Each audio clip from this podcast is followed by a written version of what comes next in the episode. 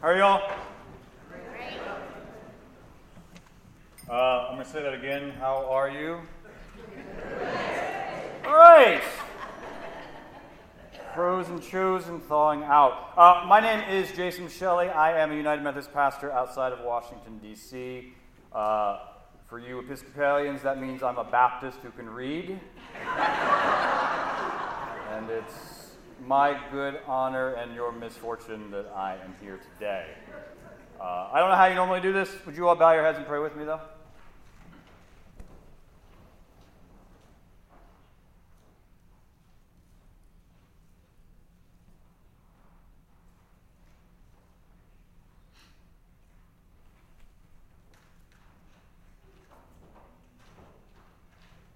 Come, Holy Ghost, our souls inspire, lighten, and enliven us.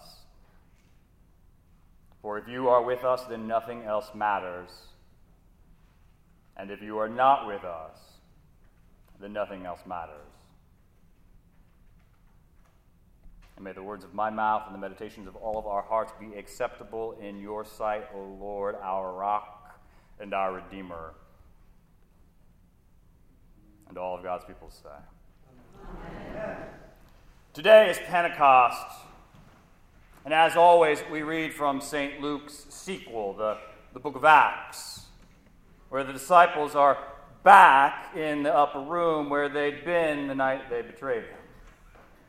And outside the upper room, it's like the South by Southwest music festival. There's thousands of pilgrims from, from all over the Jewish diaspora, from, from Mopac to Northwest Hills, from Biederman's Deli to the J C C on Hart Lane. You know, and suddenly, Luke says, suddenly there's a sound. Not like a, a still small voice, but a mighty rushing wind. And the Holy Spirit descends like fire, and people start speaking. And even though they're speaking different languages, there's, there's simultaneous translation. All these different languages, but everybody understands everybody. Swedes and Texans understand each other. U T and A and M fans understand each other. Woke folks and folks who have no idea how to use the word intersectional in a sentence understand each other. Millennials and geezers and MAGA hats understand each other. People who watched the final episode of Rape of Thrones and people who didn't. Parents and their thirteen-year-olds understand each other. Guys who still wear cargo shorts and, and everybody else who knows not to. They understand each other. The Holy Spirit descends, and everybody starts speaking, and everybody understands everybody. The commotion gathers a crowd in the street, and the crowd starts to complain. Those Christians are doing the same thing they did when Jesus was with them. They've been drinking. Which, if you're counting at home, is the first and the last time anyone ever accused Christians of being fun. Peter comes out to the crowd, and Peter speaks. Remember where we left Peter in the story? Back on the night they'd been in that same upper room. Jesus? Jesus who? And the third time, he actually curses Jesus' name, which sounds a lot worse when you translate the name the angel gave him. Jesus, curse this Jesus, whoever he is. Curse this Savior. And then the cock crowed. No, but today, they're back in the upper room. And the Holy Spirit descends, and Peter speaks. Peter says to the crowd, "We're not drunk yet. We still got an hour before brunch. No, no, no, no, no. All this you're hearing, this is what the prophet Joel foretold. And then Peter preaches this long sermon that crescendos with Peter proclaiming, "This Jesus, whom you all crucified, God has raised him up from the dead for our justification and made him Lord. Repent and be baptized." Let's get right to it, shall we? I don't have anywhere near the time for this sermon that Peter got for his. And Cynthia tells me you're used to sermons shorter in length than the average tenure of a Trump administration official. I mean, I'd need a flux capacitor just to get in all my normal preaching time. So let's just get right down to it. Here's my question for you all. Why does the Holy Spirit come at Pentecost? Why does the Holy Spirit come at Pentecost? I'm a guest preacher. You don't know how to hear me. And so make sure you've got my question straight. I'm not asking, why does the Holy Spirit come? Our teachers all lied. There are such things as stupid questions, and that would be one. I'm not asking, why does the Holy Spirit come? Because the Holy Spirit has already come. Today is not the arrival of a heretofore absent Spirit. The, the Spirit descended upon Jesus when he preached his first sermon. The Holy Spirit overshadowed Mary's womb. Even before the incarnation, the Holy Spirit spoke to us, as we'll say in the creed later. The Holy Spirit spoke to us by the prophets. And so my question isn't, why does the Holy Spirit come? The Holy Spirit has already come more times than... Never mind, I can't tell that joke here. But my point is, you know, I'm asking, why does the Holy Spirit come with fire and wind at Pentecost? Or as the Jews call it in Hebrew, Shavuot, the festival of weeks. Five weeks, Penta, five weeks after the Passover. I mean, if Jesus sends the Holy Spirit to be with us in this in-between time between Christ's first coming and Christ's second coming, then why does the Holy Spirit not descend upon the disciples as they're building makeshift tents of sticks and leaves to celebrate Sukkot, the Jewish festival that commemorated Israel's wandering in the wilderness in between their rescue from captivity and their deliverance into a promised kingdom? Why Shavuot? Why not Sukkot?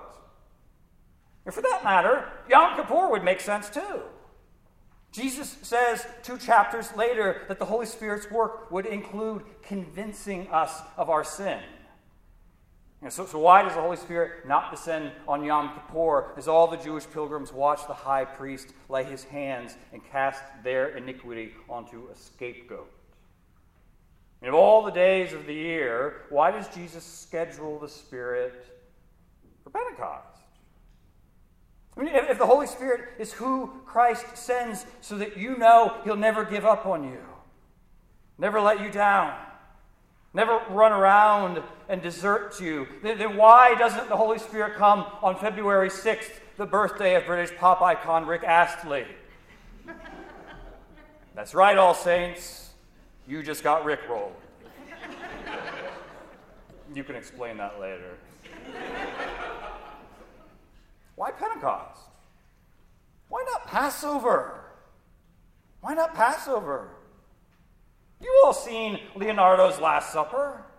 The shock and the, the shame on the disciples' face when Jesus lowers the boom that they will betray him and deny him and cover their own eyes while his is nailed to a cross. That's the exact moment in the upper room when Jesus promises the Holy Spirit. Jesus has dirt on his knees. His hands and his sleeves stink of toe cheese, because he's just stooped over like a slave. He's just stooped over, washed their feet, and given them an entirely new commandment.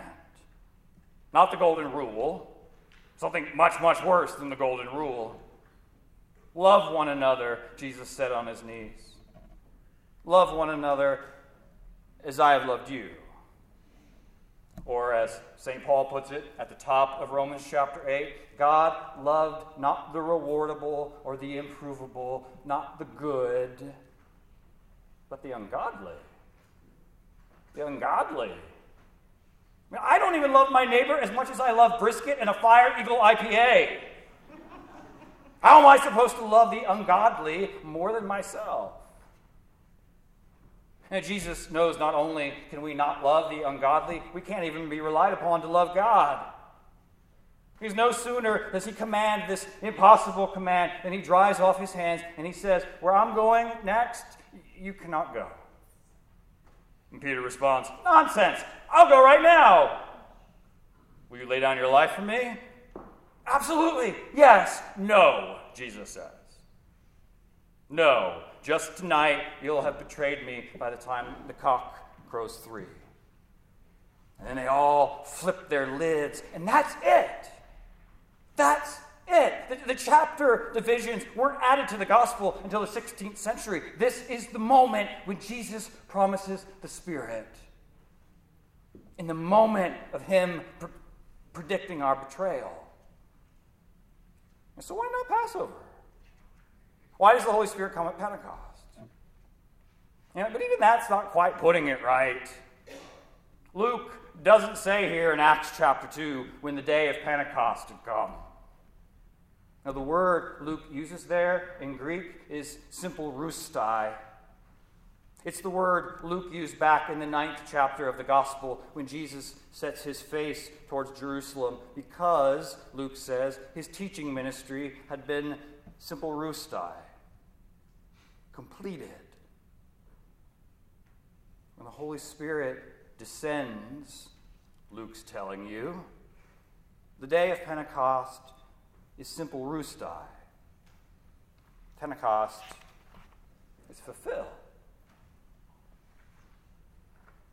Chris Arnade is a photojournalist who published a book this week entitled Dignity. Arnade was an unbelieving, French-cuffed financier on Wall Street. When the market crashed in two thousand eight and he lost his job, he began traveling through urban America, interviewing homeless addicts and prostitutes and squatters and, and taking their pictures. In one of his essays, Arnade writes about a forty-something woman named Takesha. She talked to him for an hour, standing against the wall at the Corpus Christi Monastery in the South Bronx. When she was thirteen, Takesha's mother, who was a prostitute, put her out to work the streets with her, which she's done for the last thirty years. It's sad, Takesha told Arnade. It's sad when it's your mother who, who you trust and, and she's out there with you. But you know what kept me through all that, she said? God, the Holy Ghost. Whenever I got into a guy's car, the, the Holy Ghost stuck with me. Got into the car with me. Takesha has a framed print of the Last Supper that she takes with her, a movable feast. She takes with her wherever she goes to sleep for the night. This, this moment when Jesus promises the Holy Spirit, she's hung the image of it above her in abandoned buildings and in sewage-filled basements and, and leaned it against a tent pole underneath an interstate overpass. She's taken it with her to turn tricks. He's always with me, she told Arnade, reminding me. When Chris Arnade finished his interview of Takesha and asked her how she wanted to be described for the reader, without missing a beat, Takesha responded, as who I am. A prostitute, a mother of six, and a beloved child of God. When the author expressed his surprise at her candor, T- Takesha said, pay attention now, Takesha said, the Holy Spirit tells me that I am not what I do. I am what has been done for me. My worth, Takesha said, preached is more like it, my worth is not in what I do or don't do, but in who God says I am. My worth is in who God says I am. You know, all those pilgrims, they're gathered there in Jerusalem, not because they're waiting around for the Holy Spirit, but because it's Pentecost. The day when Jews would remember the giving of the law by God to Moses on Mount Sinai. Not just the top ten, but the six hundred three other commands God gives them before capping them all off, like Jesus does on a different mount, capping them all off with the command, be perfect as your Father in heaven is perfect. How's that working out for you? See, when Moses returns to his people from the top of Mount Sinai, he reads to them the law, all six hundred thirteen commands, including that command about being perfect. And the people of Israel respond to the law by making the promise to God, all you've said to do, God, we will do, and more. All of this we will do, and more. But they don't. See, when the Holy Spirit shows up on that day, the day when God's people remember their broken promise to do everything God had commanded them to do, Luke tells you on that day, the day of Pentecost is fulfilled. That's why there's no mention of Shavuot again in the New Testament. It's simple roustai. As the Apostle Paul says at the top of Romans chapter eight, God has fulfilled the law in the Son, who was the only one to live the law perfectly. Well, I'm aghast. I know you, you don't know how to hear me, so let me put it plain for you to see. This is why the Spirit Jesus promises on Passover comes at Pentecost. In Jesus Christ, the promise of Pentecost is no longer, all this we will do for you, God. When the Holy Spirit comes and Pentecost is fulfilled, the promise we now remember is that in Jesus Christ, everything has already been done. All the commands the Lord has spoken to you, all of them have been fulfilled by you, for you, by the Word. Everything God said, the Word has done in the flesh. Everything the Father said to do has been done for you in the Son. And His perfect obedience, His perfect obedience has been reckoned to you as your own irremovable suit of righteousness. You are not what you do or fail to do. You are who God declares you to be. That's the promise we pray over the water at baptism. Clothe Elin in Christ's righteousness. Clothe Elin in Christ's permanent, perfect record. That's what it means. You know, this is why the language the Apostle Paul uses in our text today is the language not of earning or deserving, but the language of adoption and inheritance. You're being reckoned as a righteous child of God. You're being credited Christ's permanent, perfect score. It's neither natural, nor is it your hard-earned reward. It's grace. And it's not cheap. It's not even expensive. It's free. It's free. And it's yours by faith. The people who challenged my atheism most were drug addicts and prostitutes, homeless and squatters. Chris Arnade writes in Dignity. On the streets with their daily battles and constant proximity to death, they have come to understand viscerally the truth about all of us, which many privileged and wealthy people have the luxury to avoid. That life is neither rational nor fair. That everyone makes mistakes, and often we are the victim of other people's mistakes. I've heard from Reverend Cynthia, from some of you all, about All Saints. I gather you all know as well as any church that everyone makes mistakes, and often we are the victims of other people's mistakes. You all, I hear, have, have hit up against the hard truth that, that, that most of us have the cash and the comfort to avoid most of the time. The truth that our lives are not in our control. Hear the good news. Not only are you enough in Christ, right now, as you are, No matter what qualification is running around in your head, right now, you're enough individually and collectively as a congregation in Christ. You're enough. That's the promise the Spirit brings on the day Pentecost is fulfilled. That's the, the promise of your baptism. But not only are you enough, you're not alone. The Spirit who comes at Pentecost so that you might trust and believe this crazy, impossible promise that all of what God demands in the law, perfect obedience and righteousness, it's given to you, given away in the gospel. The Spirit who comes at Pentecost has since become a squatter. That's what the name Jesus gives for the Spirit in chapter fourteen, Paraclete, means. Para means to, to come alongside of, to, to attach to, to cling to. When the day of Pentecost is fulfilled and the Spirit descends like fire and wind, the Spirit becomes like a house guest you can't get rid of. And the Spirit who comes when Pentecost is fulfilled now clings to the Word. The Spirit now clings to water.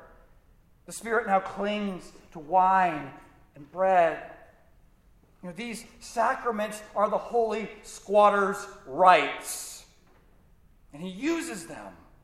Jesus promises today. He, he uses them to help you keep all of his commandments. Which, chillax, All Saints, isn't as overwhelming as it sounds. Because in John's Gospel, in John's Gospel, other than that impossible command in the upper room he knew we couldn't keep as the very moment he commanded it, in John's Gospel, the only other commandments Jesus gives are all the same commandment. To believe. To believe.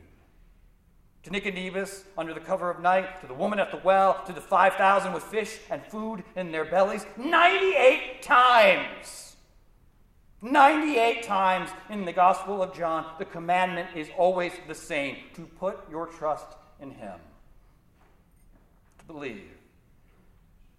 So all you saints at All Saints, chillax and hear the good news. The message of Pentecost is not do your best and the Holy Spirit will help you do the rest. That's a terrible message. The message of Pentecost is everything has been done. Gratis. So go. Go, and with the Holy Spirit, with bread and wine and water, go. Tell the nations. Or just, you know, tell your neighborhood. And with these holy squatters' rights, word and sacrament, that's it. That's it. Just these. Word and sacrament. Jesus promises you will do greater things than him. And notice, All Saints, the burden is not on you to do great things. The burden on you is his only command. To believe. To trust. But no matter how out of control your life feels, the simple things he has given you, bread and wine, water and word, trust that the simple things he has given you can yield something greater even than loaves and fishes. I mean, you'll see for yourself with the baptismal font. These simple things, they can kill and make alive. Offered to you in the name of the Father, and of the Son, and of the Holy Spirit. Amen. That better be God calling.